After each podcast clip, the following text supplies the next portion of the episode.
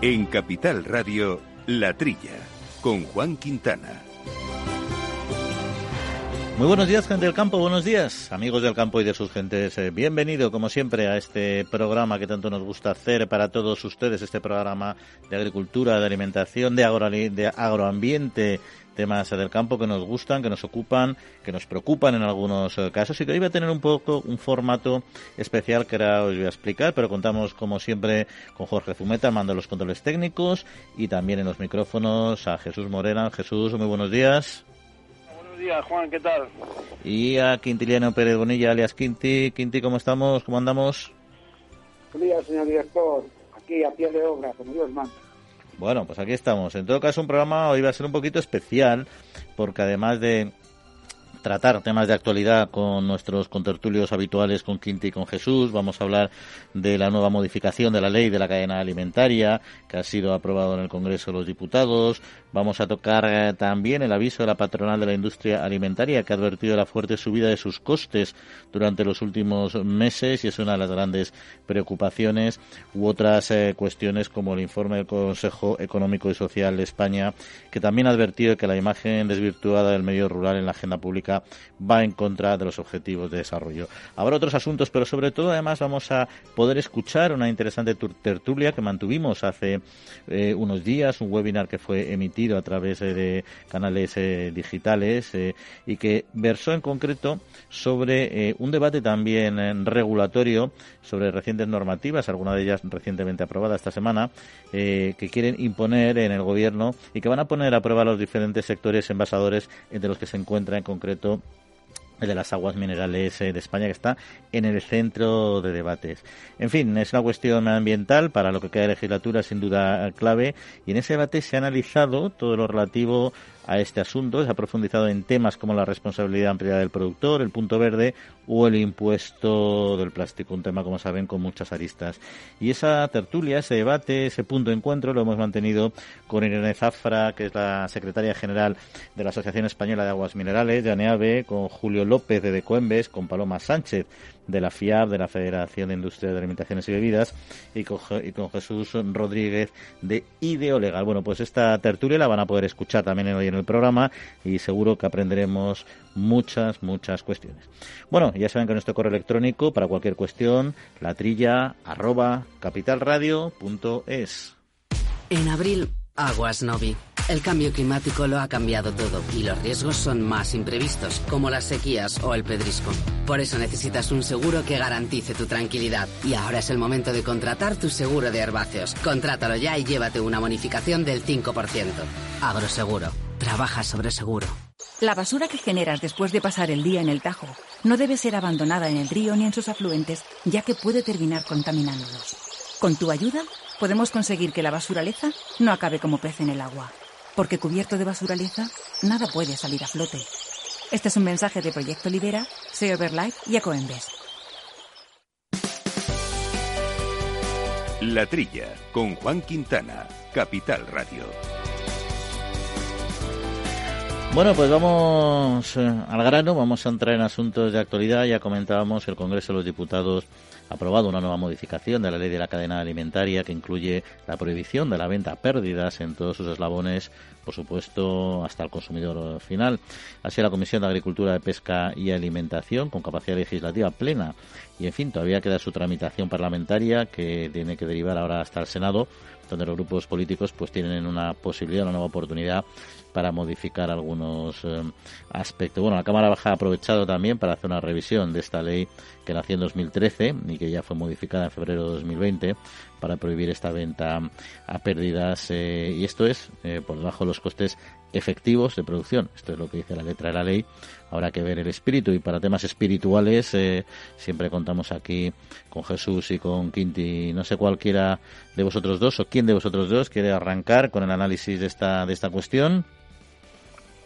Bueno, pues yo lo que veo es importante la modificación que se ha introducido, sobre todo a nivel de gran superficie, en el sentido de que no se puede vender al público a un precio por debajo del precio de compra que se ha hecho al, productor. Por ejemplo, un litro de leche, pues no se podía vender al público más barato que lo que se ha pagado al propio productor de leche, al ganadero de leche, o un kilo de carne, no venderlo más barato al público, más, bajo el precio que lo que se ha pagado a la carne. Eso está muy bien y me parece fenomenal. Y lo que yo veo, donde está la dificultad para mí de la ley, que tiene muy buena intención, es en lo que se refiere a determinar los costes de producción. Dice la ley que el Observatorio de la Cadena Alimentaria deberá elaborar y publicar y actualizar los índices de precios y los costes de producción. Porque está claro que es un elemento fundamental, y tú estarás de acuerdo conmigo, Jesús. ¿Cómo podemos fijar el coste de producción de un kilo, yo qué sé, de carne de, cerdo, ¿eh? el coste medio cuando se están produciendo permanentemente fluctuaciones en las materias primas. ¿eh? Te sube, por ejemplo, la soja importada o te sube el cereal porque la cosecha ha sido no sé qué. Entonces, yo creo que aquí es donde está el punto neurálgico, el punto fundamental, el punto clave, que haya un mecanismo, un instrumento oficial ¿eh? para que se pueda dar un precio oficial, un coste de función oficial, coste que en mi opinión se podría fraccionar trimestralmente, por ejemplo, que bueno, pues cada tres meses se fija el coste de producción, o cada seis meses, o cada X tiempo, para poder realmente cumplir con, la, con lo que dice la norma de la cadena en ese periodo de tiempo, porque si no, como no fijes periodo de tiempo donde fijes los precios, el coste de producción, y eso sea de una manera objetiva, pues cada uno va a decir, oiga, no, mire usted, es que a mí me ha costado más o me ha costado menos o la industria, el matadero le dirá al, al productor de carne, o la central lechera le dirá al productor de leche, no, no, no, es que fulanito produce más, más barato que tú, luego yo te tengo que poner un, te tengo que pagar menos porque tu competidor lechero, productor de leche, produce más barato que tú. Para mí, Juan y Jesús, ese es justamente el principal problema. No sé cuál será vuestra opinión. Bueno, vamos a ver, yo pienso lo siguiente, esto, esta ley, esta ley que ya está manida y, y lleva ya mucho tiempo, eh, pues, se lleva ya mucho tiempo sobre ella opinando y demás, cuanto más gente, cuanto más artículos tenga, más, más eh, y, más se, se, enrevese, menos efectiva va a ser. Lo que dice Quinti tiene toda la razón, claro, en un contrato de venta puedes, eh, habría que fijar entonces, eh, este precio de la carne, a este precio de los piensos, porque si a lo largo del contrato se, firma un precio de venta y, por el camino pegan una subida, la soja o lo que sea, los productos y los piensos, o cualquier, como la luz, como, todo lo que influye en, el producto, pues a ver, a, ver eso cómo se, cómo se concibe. ese, ese precio ya no vale, ya no es válido. Ahí, hay que hacer una reserva eh, en el contrato, es la complicación. Eh, los grupos políticos eh, no están de acuerdo con, la ley porque no ha habido consenso. Eh, todos los, grupos de las 300 enmiendas que han presentado en el Congreso, solamente 40 han sido mm, aprobadas. quiero decir que, esta ley es, muy concreta. Hay que subir las multas para, que no la cumpla. Eso es en primer lugar. Y luego una inspección una inspección efectiva y rápida para, para que para, para cuando no, se cumplen los, contratos de, que están en la ley. Esta, esta cuestión que, que dice que sí, que si un, super tiene un producto ya semi, no sé, a punto de, de, liquidarse, ya sí, ya sí puede venderlo más barato que, que, lo que le costó por siempre y cuando que al consumidor se le diga que este producto no es eh, eh, no, no que esté deteriorado, pero que está a punto de, de, estarlo. Una rebaja eh, en ese sentido. Yo vuelvo a insistir que cuanto más cuanto más se, se, se, le articule a la ley, mm, más difícil va a ser luego, cumplirla. Bueno, pues ahí está. En todo caso, la ICA tiene trabajo porque efectivamente estos medidores, estos valores de precio y coste hay que establecerlos y tiene que haber un cierto consenso en ese tema.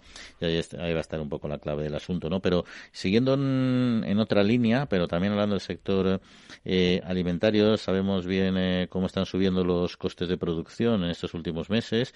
En particular, bueno, podemos hablar de muchos de ellos. La electricidad quizás es lo que nos más está ahora actual, ¿no? De, actualidad, ¿no? Pero el hecho es que la patronal de la industria alimentaria FIAR sí que ha advertido eh, que estos, esta subida durante, durante estos meses se ha convertido en una de las grandes preocupaciones del sector y además eh, critica un poco la, la, presión que está haciendo el gobierno, los movimientos que están haciendo para aumentar la presión eh, fiscal. ¿no? Eh, hablan de costes no solo la electricidad, la energía, también el transporte, los salarios, las materias primas, que son clave para la viabilidad de la empresa agroalimentaria. ¿no? Y yo creo que les preocupa, ya te digo, no solo el la subida de los costes, que también, sino que eso sea todavía reforzado más con medidas eh, fiscales que, les hagan ser menos viables y que al final pueden suponer un frenazo en la economía, no solo en las empresas, sino también a, nivel macroeconómico, porque no hay que olvidar la preponderancia y la relevancia que tiene el sector agroalimentario en nuestro PIB. ¿Y, quién, sale perdiendo en, en, el tema este? El de siempre, el consumidor, de hecho, ha habido ya, ya, ya, está claro que ha habido un aumento en, la, cosa de, la compra, la compra. Todos los artículos han, subido. Claro, eh, como dice la FIAP, no solamente la luz, eh, sino, sino otros otros inputs que, que, hay que aplicar para producir un, producto. Pero claro, de hecho, eso se repercute, la, la FIAP avisa, pero en definitiva, al final al final, el producto se encarece y el que pierde es, es el consumidor. Claro, es que ahí no, no, no hay otra. O sea, si te, a un productor de pan, yo qué sé, o de cualquier producto bollería, por ejemplo, o cualquier producto procesado, ¿eh? le aumentan el coste del recibo de la luz, pues indudablemente ese coste lo tiene que repercutir, indudablemente, en el coste de su producto. O sea, es que no hay más otra. O el coste del salario pues es que es así. Y si la materia prima, si el trigo ha subido mucho, porque ha subido, y es verdad, pues lógicamente ese coste de producción tiene que aumentarlo y lo tiene que repercutir al consumidor. Ahora, el IVA, hombre, no, mire usted, el IVA, el IVA dice ahí la FIAP, el IVA es un impuesto ¿eh? que, es neutro para él para el industrial, en el sentido de que paga IVA y cobra, cobra IVA, Y al final, IVA cobrado, IVA, IVA repercutido, o sea, no, eso no tiene ciencia, eso ahí no estoy de acuerdo.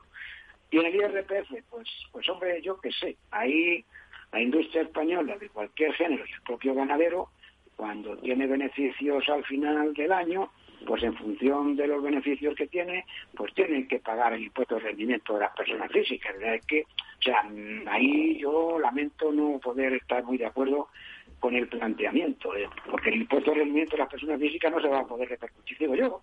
Solo faltaba que el, que el señor que fabrica, produce, el panadero, cuando tiene que hacer el IRPF y tiene que pagar al final de año una cantidad, la va a repercutir en el kilo del pan porque han pagado el impuesto. No, eso no, eso no puede mm. ser. Ahora, lo otro sí, bueno, el, impuesto, el aumento de la energía, el transporte, yo qué sé, el salario del personal, pues hombre, pues, pues eso sí. Pero claro, también me preocupa otra cosa. Cuando a los ganaderos le suben los costes de producción en un señor que ganadero de leche y no lo puede repercutir porque tiene un precio de venta de la leche más barato que el que produce, ¿qué pasa? ¿Cómo lo repercute? ¿Eh? Vamos a ser todos un poquito objetivos, ¿no? No sé si me explico.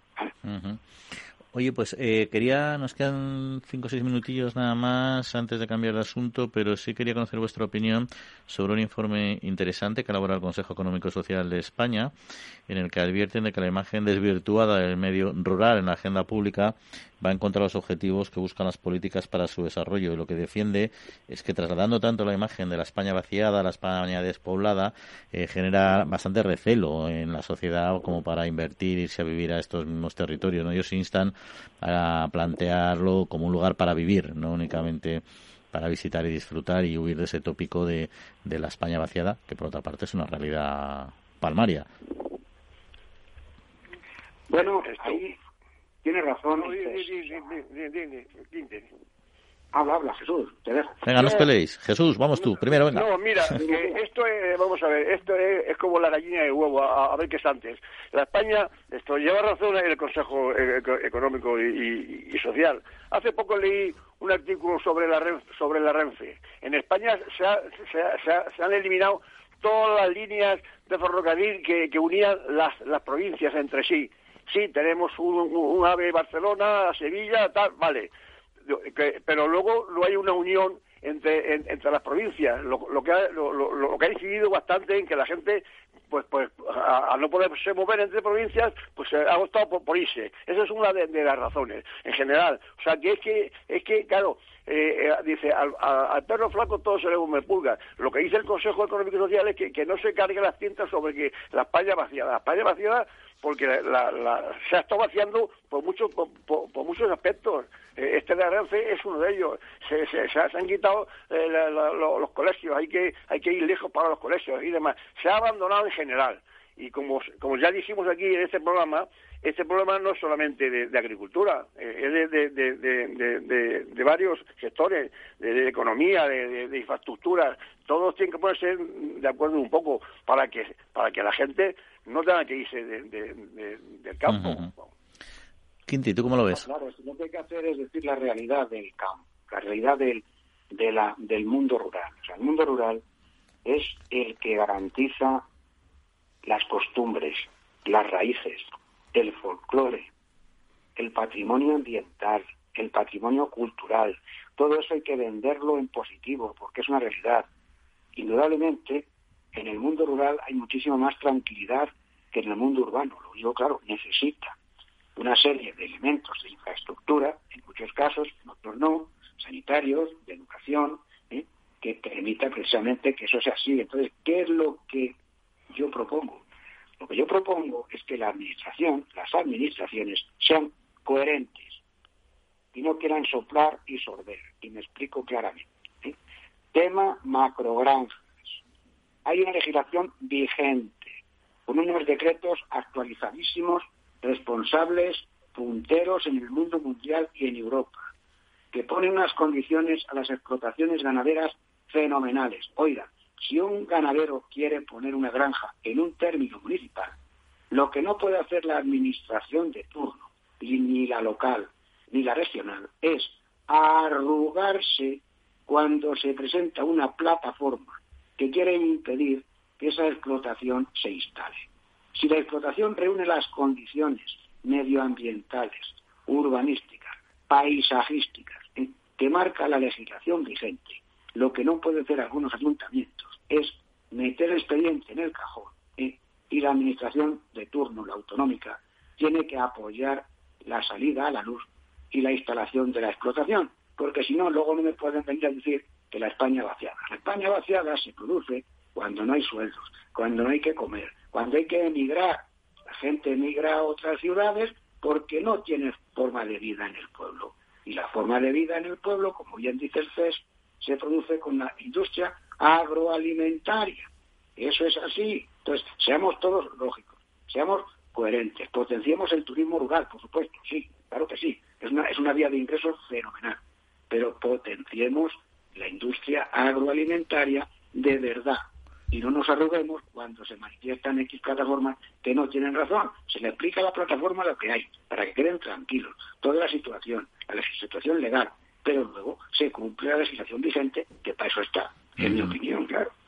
Y luego yo creo que esos programas de recuperación de población, etcétera, que se iban haciendo, intentando hacer hace décadas y no funciona, quizá yo echo de menos que haya organizaciones, redes, clústeres, llamémosle como queramos, donde realmente quien participe de forma activa sean las empresas. No solo la agroalimentaria, que también, sino si realmente hay que desarrollar el medio rural, es necesario que haya conectividades, hay grandes empresas de conectividad, es necesario que haya eh, sistemas de comunicación, de transporte moderno, no me refiero solo a Renfe, que también, por supuesto, que hay empresas ultramodernas de todo tipo de movilidad eh, alternativa, como la que se están desarrollando en las ciudades, que esté el sector de la salud representado. Es decir, tiene que haber ahí un apoyo, digamos, de todos los sectores que además refuercen la estrategia de la administración pública. Mira, mi pueblo, por ejemplo, mi pueblo pasa una línea de Sepulvedana, de antes no sé cuál es. Tienes 15 segundos, Quinti, porque tenemos que, avanzar. No, no, no, sí, concluye, concluye, por favor. No, pues digo que los medios de comunicación cuando se pueden pagar.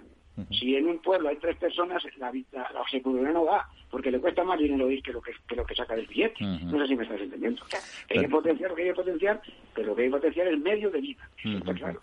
Bueno, pues ahí estamos, eh, temas de los que queda reforzar. Eh, esperemos que se produzcan estas organizaciones empresariales para reforzar esta estrategia pública. Pero ahora no se vayan porque tenemos que escuchar un muy interesante debate, una tertulia, un webinar sobre el tema de las aguas minerales, de las nuevas leyes de la gestión de envases medioambientales que van a marcar el futuro de parte de nuestro sector agroalimentario, en concreto el de las bebidas. Pero eso va a ser en unos instantes.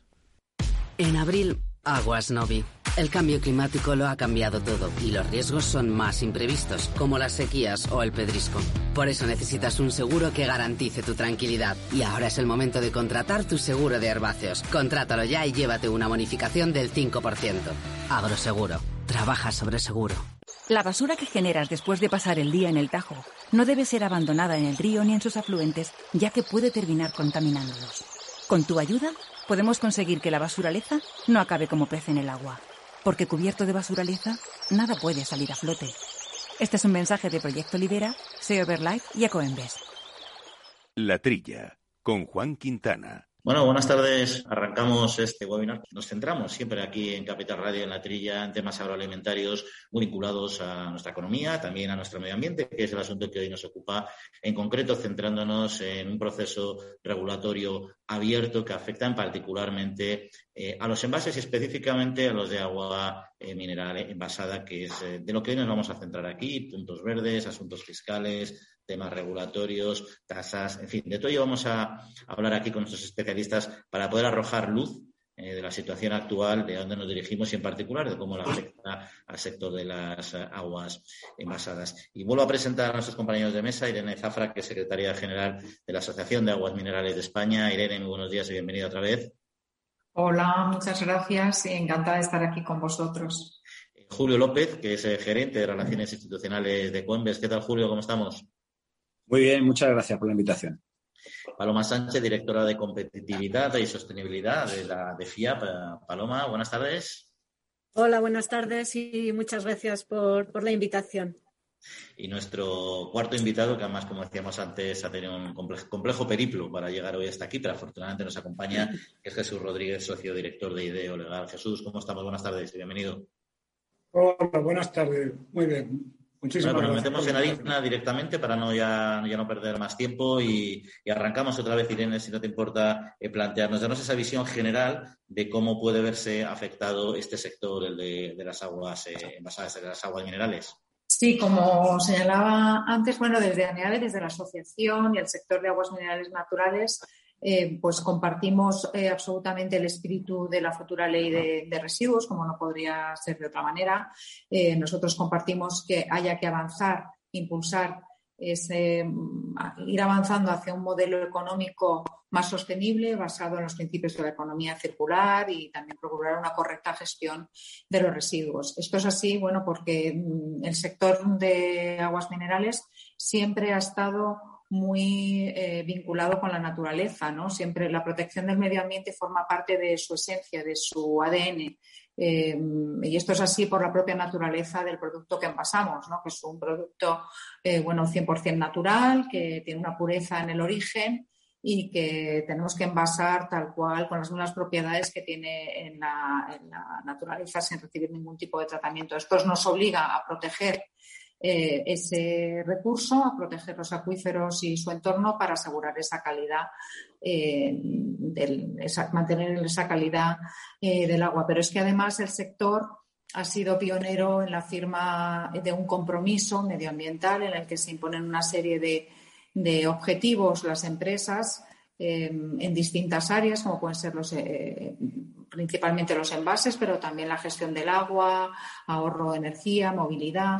Y bueno, recientemente hemos eh, publicado eh, nuestra tercera memoria de sostenibilidad ambiental en la que hacemos un seguimiento de cómo vamos superando y mm, trabajando para alcanzar estos compromisos que nos marcamos distintos objetivos en el, con distintos horizontes temporales en el 2020, 2025 y 2030 y hemos podido comprobar, por ejemplo, que hemos duplicado en, un año, hemos eh, duplicado eh, la cantidad de material eh, de plástico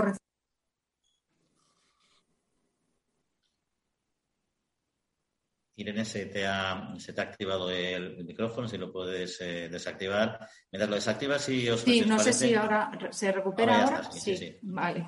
Entonces, bueno, lo que pedimos a esta eh, la legislación y sobre todo al legislador es que no nos vea como un problema, que nos vea como un aliado, que nosotros aportamos ideas, que trabajamos para fomentar esa economía circular nuestra ambición es que nuestros envases sean lo antes posible 100% circulares y por eso, para conseguirlo, tenemos que asegurar que en la ley se contemplen una serie de medidas que nos ayuden a, alcanzar ese, objetivo. Me refiero concretamente a que en la ley, pues, por ejemplo, se contemple una reserva legal que garantice que los sectores que estamos obligados a incorporar eh, plástico reciclado, pues tengamos un suministro de ese material en la cantidad y la calidad que nosotros eh, necesitamos. Y hablamos de, marco legal, como decíamos, estamos en un proceso de cambio, y nuevo contexto, se está avanzando en un nuevo contexto eh, regulatorio. Sí sería bueno conocer ese contexto, si te parece, Julio, y también cuál es en este sentido la responsabilidad, la futura responsabilidad ampliada del productor. Sí, bueno, pues por ir de lo más general a lo más concreto, eh, el Green Deal, que es la gran estrategia de crecimiento de la Comisión Europea, tiene dos pilares fundamentales. Uno es la neutralidad climática y otro es la economía circular. Ya desde hace años, desde el 2015, se está trabajando en planes de acción de economía circular que han derivado en directivas en concreto sobre residuos del año 18. Esas, esas directivas están transponiendo actualmente la normativa nacional con la ley de residuos y los reglamentos eh, para distintos flujos, en este caso de, residuos de envases, que es el que, el que, más nos compete. Y, lógicamente, eh, al final, bueno, se tratan de establecer objetivos comunes que tratan de armonizarse a nivel europeo, objetivos de prevención, objetivos de reutilización, reciclado, incluso unas tasas máximas de vertido en, términos globales, hablo de residuos. Y una de las, de las, de las herramientas y los mecanismos que, ponen, ponen valor la propia Comisión Europea son los sistemas eh, integrados de gestión, mm, que son los que articulan la, la llamada responsabilidad ampliada del productor. ¿no? Antes comentaba Irene ese compromiso por parte de, por parte de los envasadores, por parte de la industria del, agua mineral en términos globales por la sostenibilidad, que no es nueva, sino desde hace años, desde luego. Y al final, un ejemplo más es cómo han contribuido y han participado desde hace 24 años en sistemas integrados de gestión, en esa responsabilidad ampliada que nosotros en Europa la llamamos ampliada, sin embargo en, Latinoamérica y en, otros países hablan siempre de responsabilidad compartida, incluso actualmente hay 33 estados de Estados Unidos estudiando la aplicación de, sistemas eh, similares al, nuestro aquí en España y hablan de, gobernanza de producto, ¿no? de stewardship product. Con lo cual te habla muy mucho de los roles y responsabilidades que deben de jugar cada uno de los agentes de la cadena y que al final todos tenemos que aportar para la consecución de los objetivos.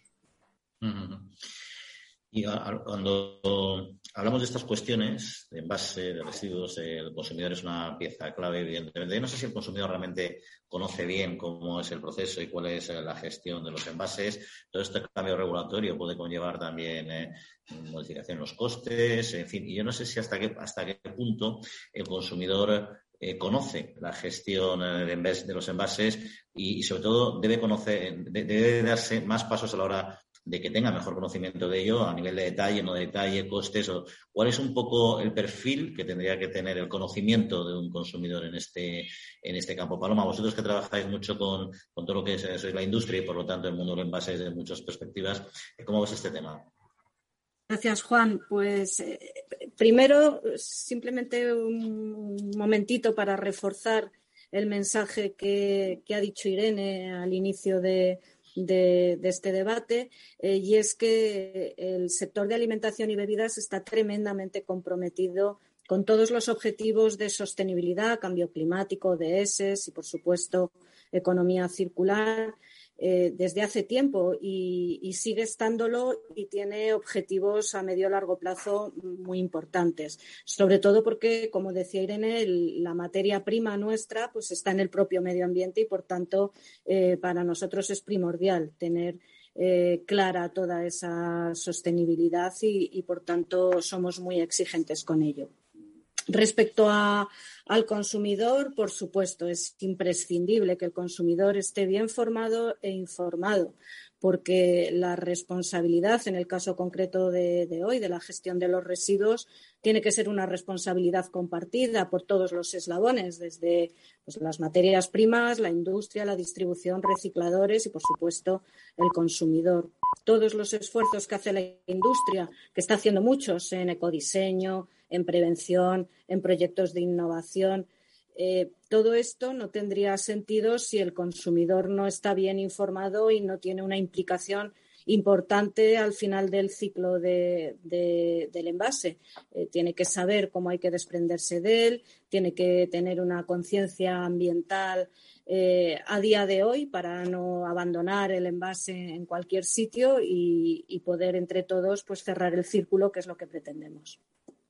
Que la conciencia ambiental es clave. A veces es una opinión ya personal mía. A veces nos excedemos de conciencia ambiental y nos falta un punto de equilibrio entre lo, ambiental y lo, y lo, sensato, ¿no? Pero bueno, está claro que ese planteamiento que haces es cierto y es verdad que la sociedad está muy, muy metida en ese tema. Pero hay otro tema que es bastante controvertido, que es el de los impuestos, ¿no? Que a veces uno duda si se plantean impuestos que tienen sentido, otras veces responden a temas ideológicos, otras veces responden a temas de déficit público. Es decir, y, aquí hay un impuesto que se ha hablado mucho, que yo no me atrevo a catalogar en un sentido u otro, eso por supuesto, porque para eso están los especialistas, que es el impuesto eh, al plástico. Yo creo que sería bueno saber eh, el sentido jurídico y, en concreto para el sector de las aguas minerales y también el impacto que puede, que puede llegar a tener. Yo creo que eso, Jesús, como, como experto en leyes, seguro que no lo vas a poder aclarar. Bueno, a ver si somos capaces. Eh, sobre la primera parte de la pregunta, en abstracto y en concreto con el impuesto sobre envases de plástico no reutilizable, si tiene sentido. Pues sí, la verdad es que sentido sí lo tiene. Las directivas marcan unos objetivos y no le obligan a los estados en cuanto a la consecución de determinados resultados, pero por el principio de subsidiariedad deja que sean los estados los que elijan los instrumentos eh, más adecuados para conseguirlo. España opta por instrumentos regulatorios y añade algún instrumento fiscal, como está haciendo, por ejemplo, también Italia o fuera de la Unión Europea ya el Reino Unido.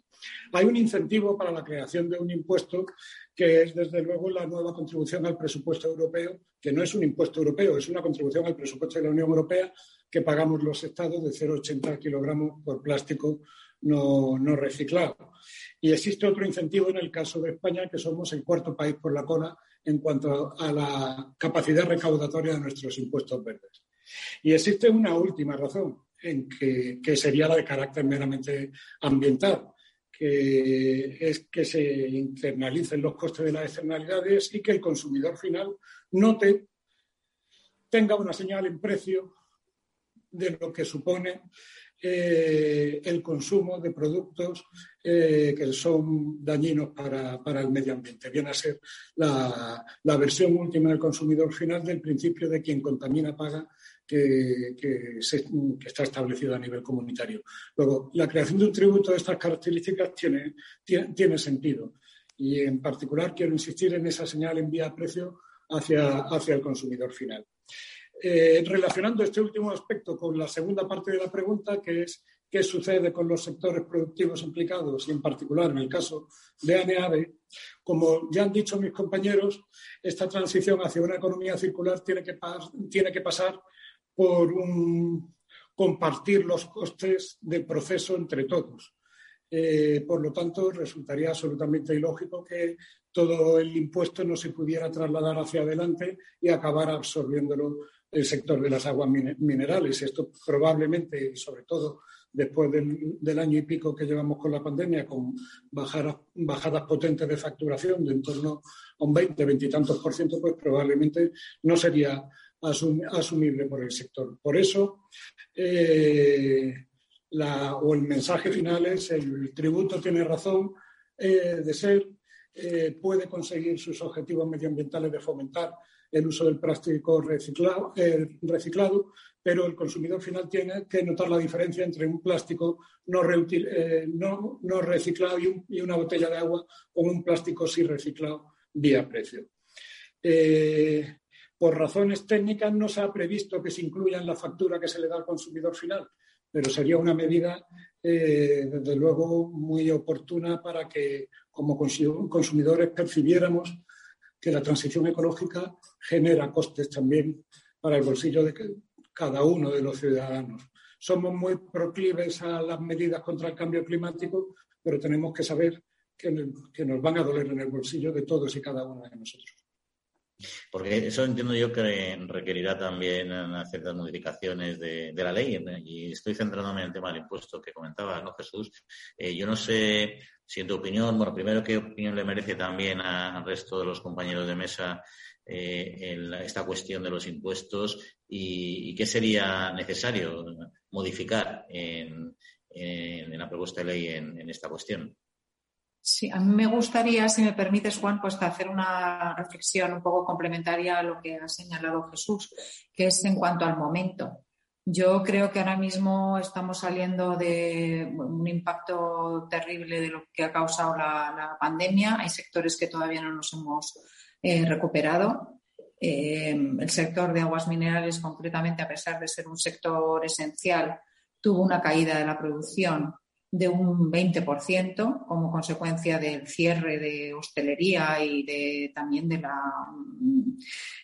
de, la no llegada de turistas ¿no? a, nuestro país. Y yo creo que ahora mismo eh, estamos en un momento muy difícil, lo que nos estamos esforzando todos por, salir adelante y por recuperarnos. Entonces, un impuesto de esta eh, naturaleza bueno, pues es un obstáculo eh, que no nos ayuda a, avanzar, ¿no? Yo creo que lo que los sectores ahora mismo productivos necesitan son ayudas que, eh, bueno, pues que nos, que nos hagan salir lo antes posible de, los, del impacto tan negativo que ha tenido para nosotros la crisis sanitaria. Dicho esto, pues como ha apuntado Jesús, yo creo que si se pone un impuesto eh, el plástico, la naturaleza es un impuesto especial y como tal tendría que ser un impuesto finalista de tal forma que los eh, ingresos que, se obtengan por él se tienen que aplicar a fomentar esa, a medidas sostenibles, a fomentar la economía circular, a,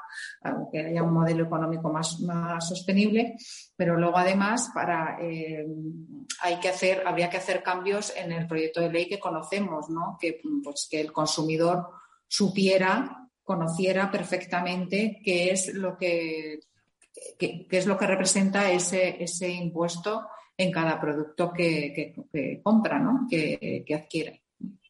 Aparte de otras también otras consideraciones que también pedimos en la ley. Vamos, que imagino que Paloma también lo puede, lo puede explicar también eh, lo que estamos pidiendo, ¿no? En el, como para mejorar ese texto normativo, ¿no? En relación con todo lo que es el impuesto. Yo, por, añadir lo que prevé el proyecto de ley, por aclarar lo que, lo que está diciendo Irene, eh, se prevé que en las facturas entre empresarios sí se consignen los kilos de plástico no reciclado que se, que se incluyen y, por tanto, a 0,45 se sabe cuál es el impuesto que lleva, que lleva esa factura, pero no sucede lo mismo en la versión del proyecto de ley, en la facturación eh, simplificada, en los tickets que se le dan al consumidor final cuando adquiere los productos. Ese sería el cambio eh, mm, que permitiría que, el consumidor final tuviera conocimiento de cuánto está pagando por el impuesto al plástico en cada producto. Yo, por añadir eh, mejoras, si ya al final eh, se acaba imponiendo este, este impuesto, que es un impuesto que como objetivo la propia, el propio proyecto de ley dice que, que es pues reducir el impacto de determinados productos de plástico en el medio ambiente y en particular en el medio acuático y en la salud humana. Eh, con este objetivo, la verdad es que no tiene mucho sentido grabar eh, pues prácticamente a todos los productos, ¿no? Entonces, si creemos que, hay que exceptuar de, este impuesto pues distintos eh, flujos de, envases que, no tendrían eh, por qué impactar en el medio ambiente, ¿no? Y estamos hablando, por ejemplo, pues de cuando hablamos de plástico compostable o el plástico de fuentes renovables o incluso los plásticos, los envases de, de, flujos industriales que en ningún momento acaban nunca fuera de un circuito. Es un circuito muy cerrado y gestionado hoy por hoy eh, perfectamente. Envases que tengan eh, un porcentaje determinado de plástico reciclado. Si estamos metiendo plástico reciclado, estamos cerrando el círculo y tampoco tiene mucho sentido grabar este tipo de, envases. Entonces, eh, realmente, eh, si el objetivo es el que marca el propio proyecto de ley, habría que hacer un análisis a fondo de todo lo que no es circular, o perdón, todo lo que es circular eh, que saliera de, ese, impuesto. Y, otra cuestión, eh, al final el tema de los cuando se habla de impuestos, o sea, a los consumidores siempre les saltan las alarmas, ¿no? Por una parte yo creo que hay una especie de, de, contrasentido porque los consumidores, como bien decías al principio, Paloma tiene alta sensibilidad medioambiental y eso es bueno y razonable, pero claro, luego dice, bueno, pero si hay que aplicar impuestos, ¿hasta qué punto esto me va a tocar a mi bolsillo? Y ahí un poco viene, viene la duda. Yo no sé si tenéis eh, una percepción, una idea de cómo ven los consumidores, las organizaciones de consumidores este, este asunto. ¿Sí, Julio? Sí, yo, yo, por mi parte, el tema, tema de la fiscalidad verde, ¿no? Tan, tan, tan comentado en estos años, sobre todo para, para impulsar eh, comportamientos eh, sostenibles en términos globales. ¿no? Bueno, a mí, a mí me parece que, en general eh, veremos cómo queda finalmente en, la ley este, este, este, este, impuesto al plástico, efectivamente. Eh, creemos siempre que en cualquier medida se deben hacer los estudios y análisis previos que, evalúen cuáles son las derivaciones de cada una de las medidas, es decir, eh, a todos los niveles, me refiero. Y luego, al final, tenemos que evaluar también si realmente son capaces de motivar o impulsar eh, los comportamientos que se pretenden. ¿no? Creo que es algo fundamental. ¿no? La conciencia ambiental, la concienciación ambiental es, absolutamente fundamental. Es verdad que ahora eh, yo creo que es masivamente es, se manifiesta por parte de la ciudadanía. Fijaros que hace poco la Comisión Europea ha publicado un estudio donde el 77% de los europeos estarían dispuestos a pagar más siempre y cuando aseguraran que su producto o el servicio que utilizan eh, eh, mantiene los criterios de sostenibilidad. Es decir, esa, conciencia existe, pero es cierto que la complejidad eh, que hay que trasladar es mucha, porque es mucha la normativa que viene, es mucho los objetivos que a cumplir, y es cierto que la transición implica ya unos periodos de adaptación correspondientes, con lo cual mm, estamos hablando de temas técnicos extremadamente complejos y muchas veces no se evalúa la derivación de uno u otro, con lo cual creo que en, términos amplios, dentro de la normativa, los plazos se deberían acondicionar y ajustar un poco más a esta nueva situación. Creo que es fundamental. Pues, eh, bueno, vamos si queréis, vamos planteando cuestiones, entonces vamos si queréis volver atrás alguna que hayamos ido pues, poniendo sobre la mesa con, con toda naturalidad, ¿no? Se trata de, de tocando en profundidad los asuntos, ¿no? Y otro es, eh, bueno, que a lo mejor lo tenemos que lo tenía que haber planteado al principio, ¿no? Porque cuando hablamos de una ley que modifica la gestión de envases, pues a lo mejor una persona que esté viendo esta sesión, escuchándola, etcétera, dice, bueno, es que tenemos un problema muy serio de gestión de residuos de envases. Entonces, ¿cuál es la situación real, actual, de lo que son los envases de alimentación y bebida, de la gestión de, estos envases, tanto a nivel general también como en concreto en el, caso de las aguas envasadas? Eh, sí, bueno, pues, pues eh, lógicamente Europa es, está a la cabeza del mundo en gestión de residuos, en gestión de residuos de envases y en tasas de reciclado eh, absolutamente. Y dentro de, Europa, el grupo de cabeza, España está en el grupo de cabeza en cuanto a las tasas de reciclado de envases. Eh, y de envases plásticos, por supuesto. Eh, por ejemplo, el sistema que gestiona Ecoembes dentro de, después de estos 24 años de funcionamiento, que se dicen pronto, pero ya han pasado 24 años y han posibilitado que haya ya en, las calles de, todos los pueblos y municipios españoles más de 650.000 contenedores, 40.000 puntos de recogida que nosotros llamamos complementarias, estados de fútbol, universidades, eh, hospitales, es decir, en cualquier lugar donde se genere el residuo. Eh, y esa contribución se está viendo incrementada año tras año. Fijaros, incluso es muy llamativo que el año 2020, que todos eh, recordaremos y no voy a citar el porqué, ha sido un año donde la recogida selectiva se ha incrementado en un 8% y un 9% el contenedor amarillo, donde se depositan los envases de plástico. Esto es muy, muy llamativo. Es decir, habla mucho de la conciencia ambiental y habla mucho de que mm, ese cambio de hábitos, donde además el consumo en el hogar se incrementó notablemente, por lógicamente por el confinamiento, eh, eh, en vez de provocar una desmotivación hacia el reciclado en el contenedor con, la problemática que había, supuso un, fortalecer el, compromiso de los ciudadanos hasta llegar a una tasa de crecimiento del 9% anual que, después de 24 años eh, ha sido realmente impresionante.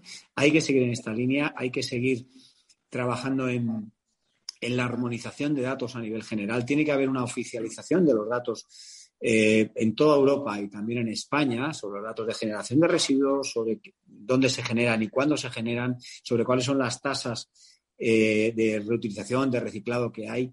Es decir, es fundamental contar, contar con datos ciertos, porque si no sabemos dónde estamos es muy difícil saber dónde tenemos que ir y cómo. Sí, yo querría apuntar además de mm, lo que ha comentado Julio, es que según los datos también que nos facilita Ecoembes de esa caracterización que se hace de los contenedores y, viendo las toneladas que se reciclan, lo que, el dato que tenemos de botellas de bebida es que en, 2020 el 94% de las botellas de bebida puestas en el, mercado se reciclaron. Un 94%, un 94 se recogieron y, y se reciclaron. Y concretamente, por ejemplo, lo que he señalado antes de de mi sector eh, de incorporación de material reciclado en los envases, pues según bueno, nuestros últimos estudios en esa memoria de sostenibilidad que he mencionado anteriormente, ya decir que en conjunto en el sector de aguas minerales se está incorporando en todos los, como media en los envases, un 28% eh, de material reciclado, que esto supera nuestro propio objetivo y que teníamos pues un objetivo de un 20% en el 2020 y bueno, pues lo hemos superado con, con, ocho, con ocho puntos por encima. Pues, eh, datos... Sí, ¿quería decir algo, Paloma? Ah, ah, bueno, perdona, Juan, sí, no, iba a decir que, que yo iba a ser muy sincera, ¿no? En, en, en cuanto a la situación actual de, de los envases de, del sector y creo que en este punto tenemos que remontarnos, como decía Julio, al año 98, que es un dato que doy muchas veces porque creo que es significativo. En el año 98 estábamos en torno a un 4% de reciclado. Eh, en estos 24 años que, que comentaba, como digo, Julio, hemos avanzado muy, muy deprisa. Estamos en ratios mm, pues de, a la altura de países del norte de Europa que empezaron muchísimo antes que nosotros eh, y, y, hemos superado, pues yo creo que el 80% del ratio de reciclado, si no Julio me puede, me puede corregir. Pero también es verdad eh, que estamos en un punto de inflexión. Yo creo que actualmente, como decía al principio, la, la demanda social eh, es mucho más fuerte ahora mismo que en el año 98. Eh, las cosas han cambiado mucho y yo sí creo que hay que hacer mejoras en los sistemas de gestión que tenemos actualmente. Y en eso estamos trabajando en la industria. Estamos trabajando en, la, en, en, analizar el pago por generación o, o, por incentivos, en ecodiseño, como decía antes, en innovación. Es decir, hay que, hay que mejorar los sistemas eh, actuales de, gestión de residuos para poder alcanzar pues, todos los objetivos europeos, con, como decía al principio del debate, con los que estamos totalmente eh, comprometidos. Eh, y es la única manera, el, trabajar y trabajar todos juntos con los sistemas integrados de gestión y con toda la cadena de valor de, de los envases. Bueno, pues vamos a entrar en la última cuestión que os quería eh, plantear, pero ahora sí recuerdo ya a las personas que nos están siguiendo que si hay alguna pregunta que les surja y quieran ponerla sobre la mesa, la manden al correo electrónico latrilla arroba la trilla arroba capitalradio.es y ahora al concluir pues resolveremos aquellas que, nos permita nos permita el tiempo. Y la última cuestión ya es irnos un poco más allá de nuestras fronteras porque la imagen pública de los envases se ve afectada, como sabéis, por a veces las imágenes eh, televisivas o medios audiovisuales donde aparecen pues, masas de plásticos en los mares, océanos, etcétera. Y a mí me queda la duda de si realmente o, hasta qué punto los envases, digamos, españoles, europeos, los que nosotros gestionamos o, no gestionamos más bien en ese caso adecuadamente, influyen en esta imagen tan negativa eh, este, de, este, elemento necesario, por otra parte, para nuestros eh, alimentos y bebidas. Sí, yo, yo por, por apuntar, la verdad que las, imágenes, eh, pues lógicamente nos, nos entristecen a todos, ¿no? Nos frustran y, nos generan pues un desasosiego permanente, ¿no? porque son, son muchas las que surgen. Eh, fijaros que no hay cinco océanos, hay un océano interconectado siempre, hay un solo océano. Eh, claro, evidentemente no hay fronteras y desgraciadamente, mm, y, basándome en un informe del año pasado de, la Asociación Mundial de Gestores de Residuos, 2.000 millones de personas no tienen sistema normalizado de gestión de residuos. 2.000 millones de personas. Y 3.000 millones de personas no tienen sistema normalizado de vertido de residuos. Es decir, estamos hablando mm, de muchos millones, estamos hablando de mucha generación de todo tipo de residuos y si no hay sistemas de recogida establecidos, pues nos podemos imaginar dónde pueden acabar. ¿no? Es cierto que el 80% de los residuos marinos provienen de tierra eh, y provienen de los, de los mil grandes ríos. Eh, que, en base a determinados estudios. Eh, la mayoría, es verdad que hay distintos porcentajes, la mayoría proceden de Asia, sin duda alguna. Y hay un hecho diferencial que hace poco ha puesto en manifiesto la Fundación Ellen MacArthur, que es el think tank referente en el mundo en economía circular, y es que eh, aquellos países con sistema integrado de gestión de residuos, eh, como puede ser Ecoembes o como puede ser cualquiera en, los países europeos, el, hecho diferencial para que el volumen de vertido sea menor es precisamente ese, el que hay un sistema normalizado, un sistema que aglutine, que aglutine la contribución y el compromiso de los envasadores y de la industria Mm, para, para, hacerse cargo de, esos, de esos residuos, de esos productos post-consumo. Y ese es el hecho diferencial. Creo que eh, como el cambio climático es un problema global, desde luego la contaminación en los océanos es también un problema global. Desde Europa se, se trata de legislar, se trata de impulsar y, de hecho, son muchas las consultas que recibimos en, en de muchos países que tratan de, implantar sistemas como el que tenemos en España. Pero queda mucho por hacer y, de luego, el compromiso tiene que ser mundial para evitar precisamente mm, pues, pues, que esas imágenes se sigan repitiendo.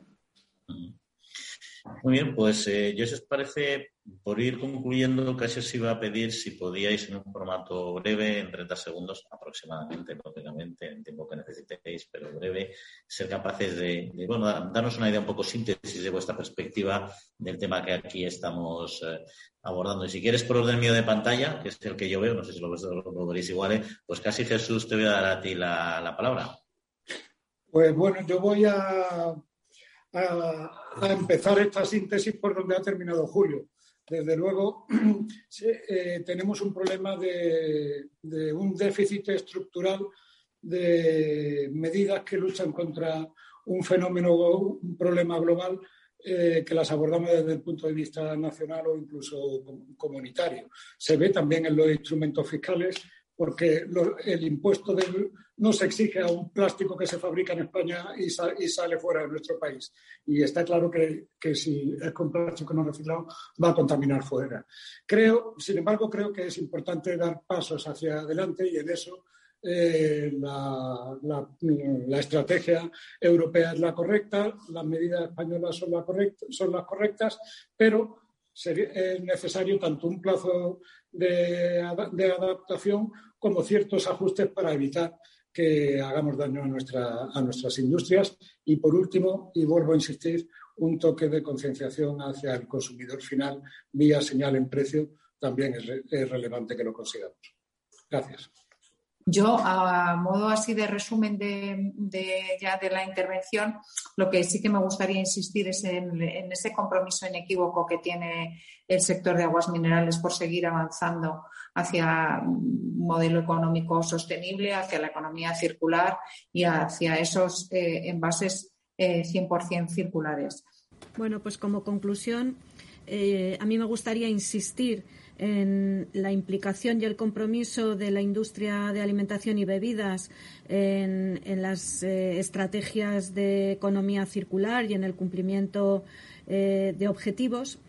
Pero para ello necesitamos eh, cuatro puntos claves que, debe de recoger la ley. El primero sería respetar la unidad de mercado, tanto a nivel nacional como, como europeo, y que esta ley aporte seguridad jurídica fundamental para las empresas, eh, que sea proporcional o proporcionada en los objetivos que se pretenden cumplir, enfocada a conseguir los resultados de la forma más eficiente posible y, por supuesto, que no haga perder competitividad a las empresas españolas frente a las empresas eh, competidoras de, otros países, eh, sobre todo de la Unión Europea. Muchas gracias. Bien, pues sí, eh, ya por concluir, yo creo que es importante que cualquier desarrollo normativo atienda los principios de la buena regulación en cuanto a la proporcionalidad en su aplicación, a la eficiencia y la eficacia de las medidas que plantea, a la seguridad jurídica que tiene que aportar, absolutamente clave para la inversión y el mantenimiento del empleo,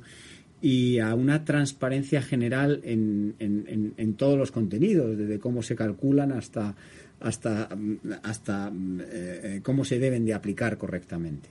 Eh, y todo ello no es suficiente, yo creo, porque en esta transición a la circularidad es un proceso complejo, un proceso eh, de aplicación eh, inmediata, inminente e irreversible, eh, sin duda alguna. Con lo cual yo creo que el, consenso, la colaboración privada-privada y, sobre todo la colaboración público-privada en el desarrollo de todos los de todos los de todos los procesos es absolutamente fundamental para, para poder lograr en, en, el tiempo y en los y en los objetivos que tenemos marcados en los plazos tan cortos al 25 y al 2030 los objetivos que todos queremos. Nada más y muchas gracias por, por, invitarme y muchas gracias por, por todo. Un abrazo. Sí, como mensaje final me gustaría, bueno, pues insistir, eh, recordar eh, ese compromiso inequívoco de las empresas de aguas minerales eh, por avanzar hacia un modelo de economía circular, por alcanzar un 100% de envases circulares, que sus envases sean 100% circulares y recordar a la Administración que, nos, que no somos un problema, sino que somos un aliado y eh, bueno recordarles nuestra disposición al diálogo para entre todos encontrar eh, identificar medidas que nos ayuden a acelerar el ritmo para alcanzar esa eh, economía circular, ese modelo de economía circular. Bueno, pues muchas gracias a, todos ustedes que nos han seguido aquí a través de las eh, tecnologías. Espero que hayan disfrutado de estos contenidos excelentes que nos han puesto sobre la mesa nuestros invitados, que hayan podido aclarar muchas de las cuestiones complejas que hay en torno a este tema y, por supuesto, a Paloma, a Jesús, eh, a todos vosotros que habéis estado aquí con nosotros, a Irene y a Julio, pues muchísimas gracias por por acompañarnos y seguiremos hablando de este tema porque da mucho de sí, el proceso regulatorio sigue abierto y seguro que va a haber muchas otras cuestiones que compartir con todos ustedes. Así que lo dicho, estupendo que nos hayan acompañado, muy buenas tardes eh, y disfruten. Un saludo y hasta otra ocasión. El Foro Interalimentario trabaja por conseguir los mejores productos con la máxima calidad a los mejores precios, velando por garantizar la seguridad de la cadena alimentaria sostenible desde su origen hasta que los productos llegan al consumidor. Para ello cuenta con el compromiso de las empresas que lo integran, que apuestan por la seguridad, la calidad, la investigación, la innovación y la justa retribución de todos los agentes de la cadena. La basura que generas después de pasar el día en el Tajo no debe ser abandonada en el río ni en sus afluentes, ya que puede terminar contaminándolos. Con tu ayuda, podemos conseguir que la basuraleza no acabe como pez en el agua. Porque cubierto de basuraleza, nada puede salir a flote. Este es un mensaje de Proyecto Libera, Save Life y Ecoembes. En fin, pues esto es lo que ha dado de sí. Ha quedado muchas cosas en el tintero porque es un tema tremendamente complejo del que seguiremos hablando. Eh, sin duda, en todo caso, ya saben que cualquier cuestión nos la plantean a nuestro email, latrilla arroba capitalradio.es, cualquier duda o cualquier comentario. Pero la semana que viene vamos a entrar también en otro debate, otra tertulia otro webinar muy interesante eh, sobre eh, las oportunidades para la sanidad vegetal en el marco estratégico de la política agraria comunitaria y en concreto de los conocidos eh, y conflictivos también y misteriosos en algún caso ecoesquemas, sobre todo cómo se van a poder desarrollar posteriormente en este en este desarrollo, valga la redundancia, preceptivo que tiene la política agraria comunitaria en esta nueva etapa que tiene que realizar cada país. Y para ello hablaremos eh, con profesionales del sector como Carlos Palomar, que es director general de la EPLA, Jordi Giné, que es jefe de servicio de la Consejería de Agricultura de Cataluña, o Javier Alejandre de la Unión de Pequeños Agricultores. Será la próxima semana, no se lo pierdan aquí en la trilla de Capital Radio. Que pasen muy buena semanita y que descansen. Un saludo.